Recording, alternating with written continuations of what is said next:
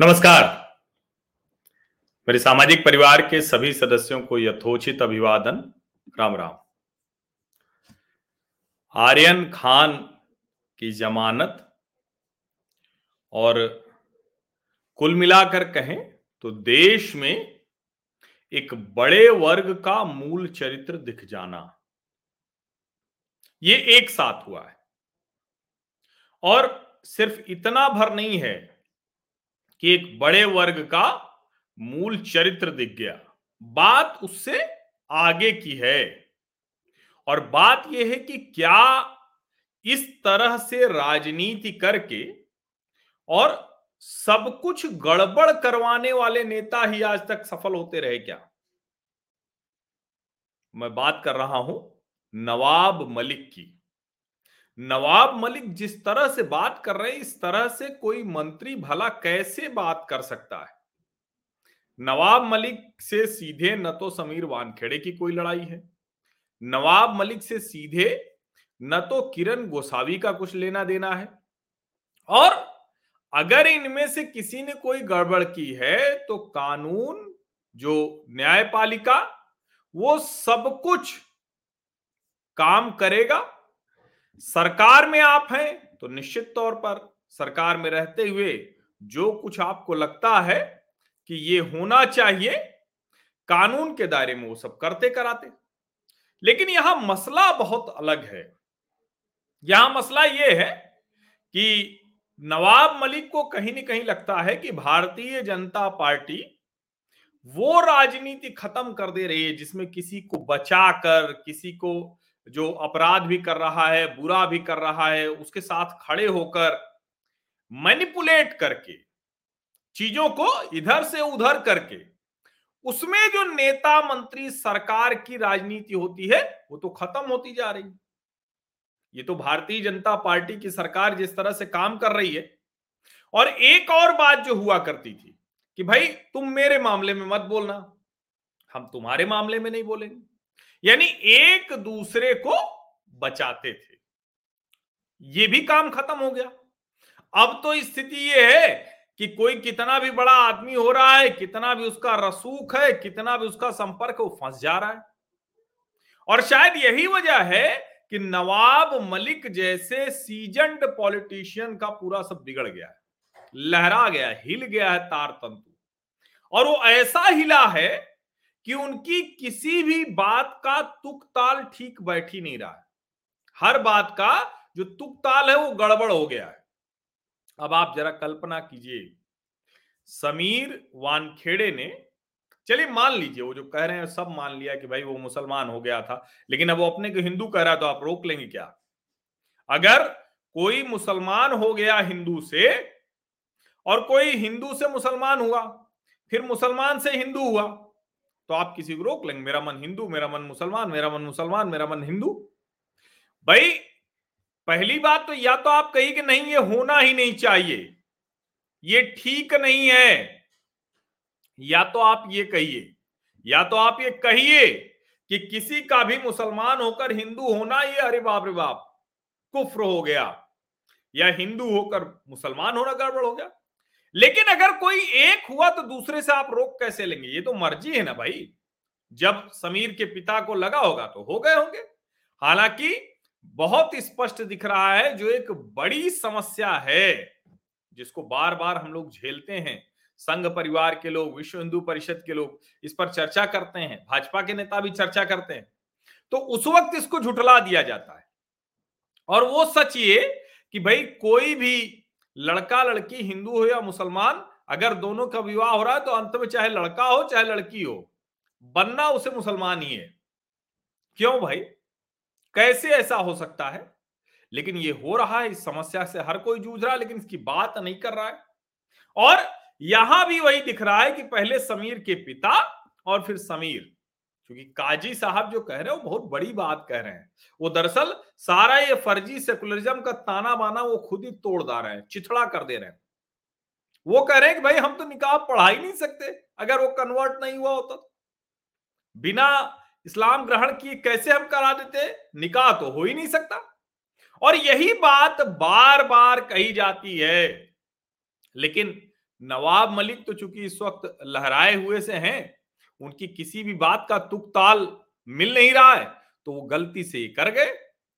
अब चूँकि वो कहीं से पहले वाले विवाह से वो डिस्टेंट रिलेटिव भी हैं, दूर के रिश्तेदार हैं तो इसलिए उनको और कष्ट होगा कि अरे, ये तो कैसे फिर से पूरी तरह से हिंदू कैसे हो गया है? तो वो सब कष्ट होगा। लेकिन अब उनका कष्ट कितना बढ़ गया है उसकी कल्पना कीजिए जरा। अब क्या कह रहे हैं कि देखिए, जो लोग घसीटते हुए ले जा रहे थे, वो अब पुलिस कस्टडी में है। किस मामले में भाई? किरण गोसावी को पुणे की पुलिस ने 2018 के एक मामले में गिरफ़्तार किया है।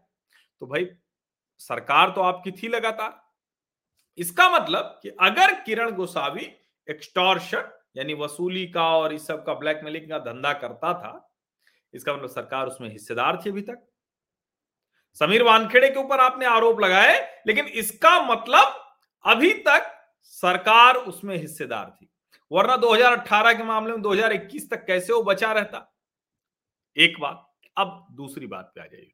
वो कह रहे हैं कि देखिए, समीर वानखेड़े को तो मैं जेल भेज के रहूँगा। समीर वानखेड़े कह रहा है कि भाई, हम हम जो है वो हम बताएँगे, कोई और बताएगा। और आप यकीन मानिए, किसी भी कानूनी जो दायरे हैं, उसमें समीर वानखेड़े अगर कभी मुसलमान बना भी रहा होगा और वो कह रहा है कि मैं हिंदू हूँ, उसके पास कागज़ पत्तर दुरुस्त हैं तो कोई कुछ कर नहीं सकता है। काजी के निकाह नामे से उस निकाह नामे की कोई वैल्यू नहीं रह जाती। ये देश शरिया शरीयत से नहीं चलता है, ये देश चलता है देश के कानून से। और अगर कोई व्यक्ति कह रहा है कि मैं हिंदू हूँ तो उसके ऊपर तो मुस्लिम कानून वैसे भी नहीं लागू होंगे, शरिया शरीयत वाले।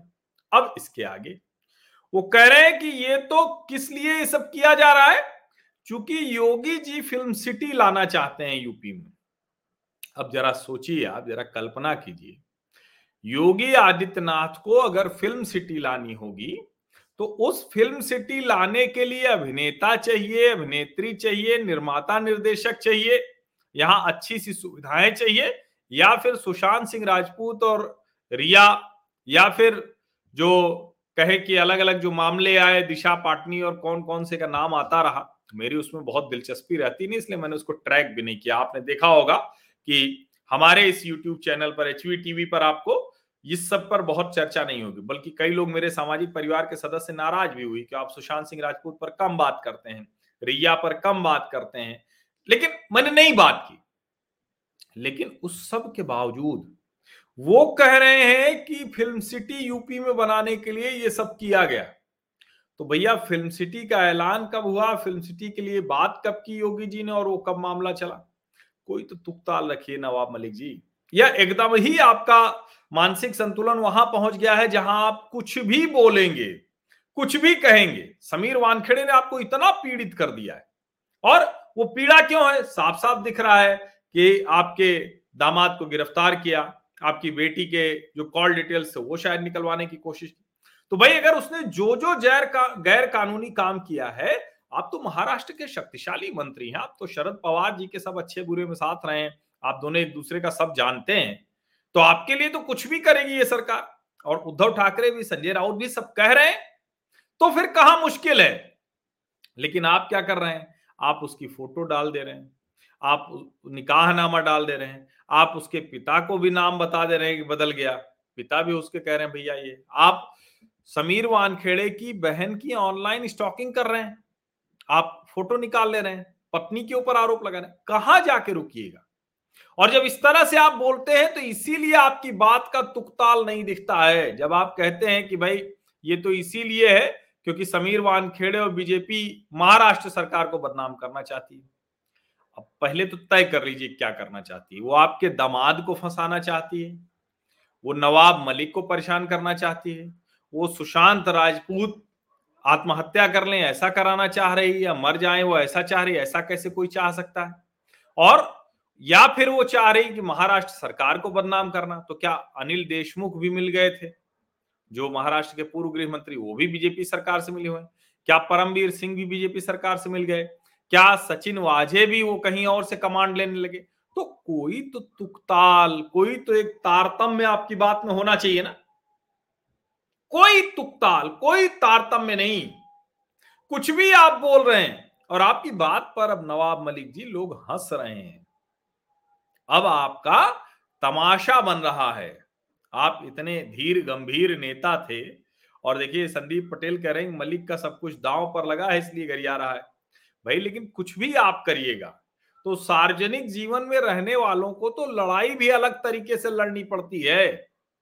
उन्हें गुस्सा भी आए तो समझना पड़ता है। अब आप अगर ये कहेंगे कि वानखेड़े और एनसीबी की वजह से पूरे फ़िल्म उद्योग से भाजपा चाहती है कि एकदम बर्बाद हो जाए, बदनाम हो जाए तो ऐसा तो नहीं है।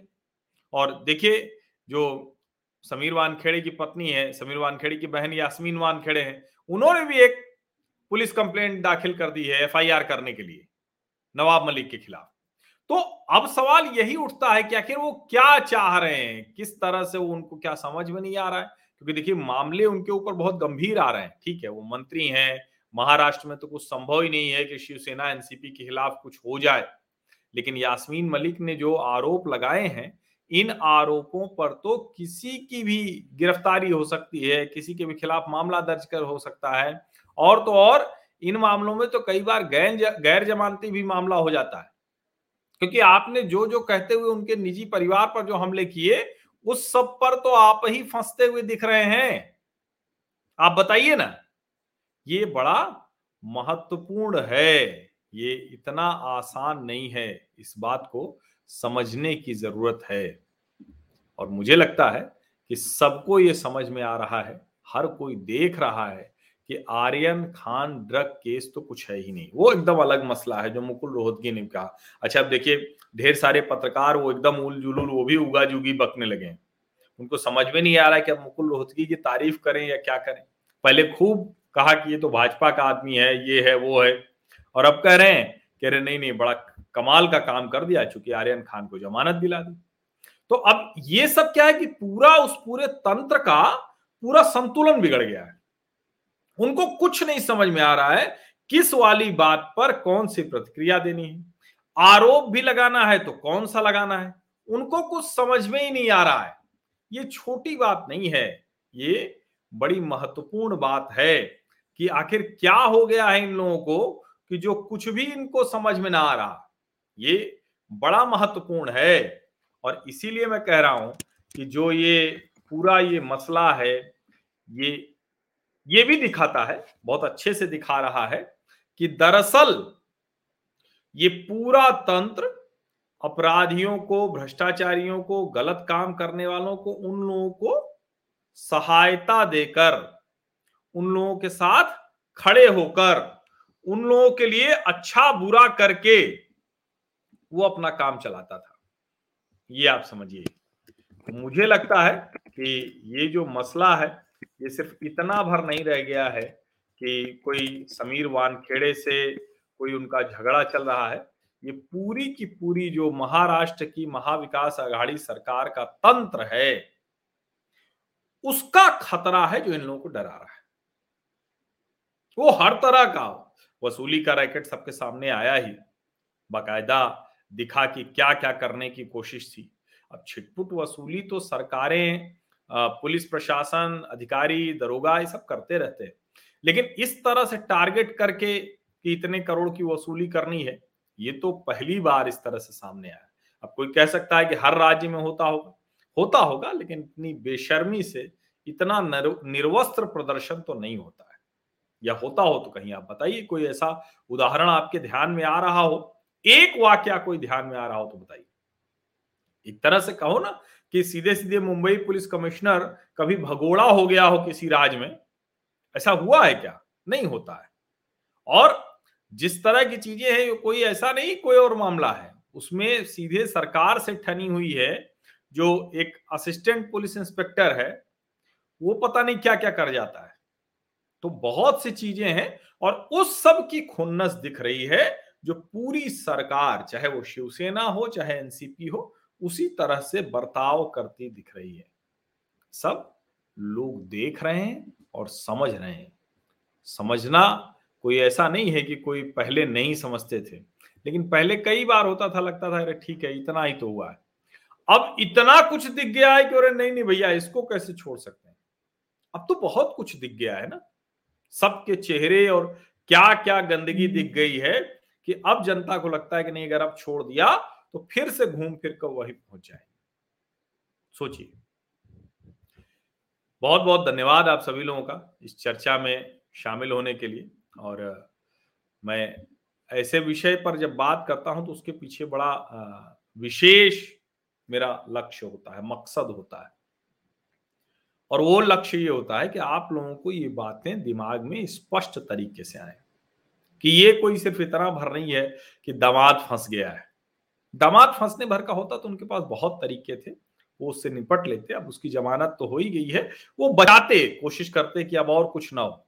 लेकिन जब इस तरह से उन्होंने खुलेआम मोर्चा खोल दिया है नवाब मलिक में, उनकी हर बात का तुकताल गड़बड़ दिख रहा है तो आप समझिए ये पूरे तंत्र पर चोट हो रही है।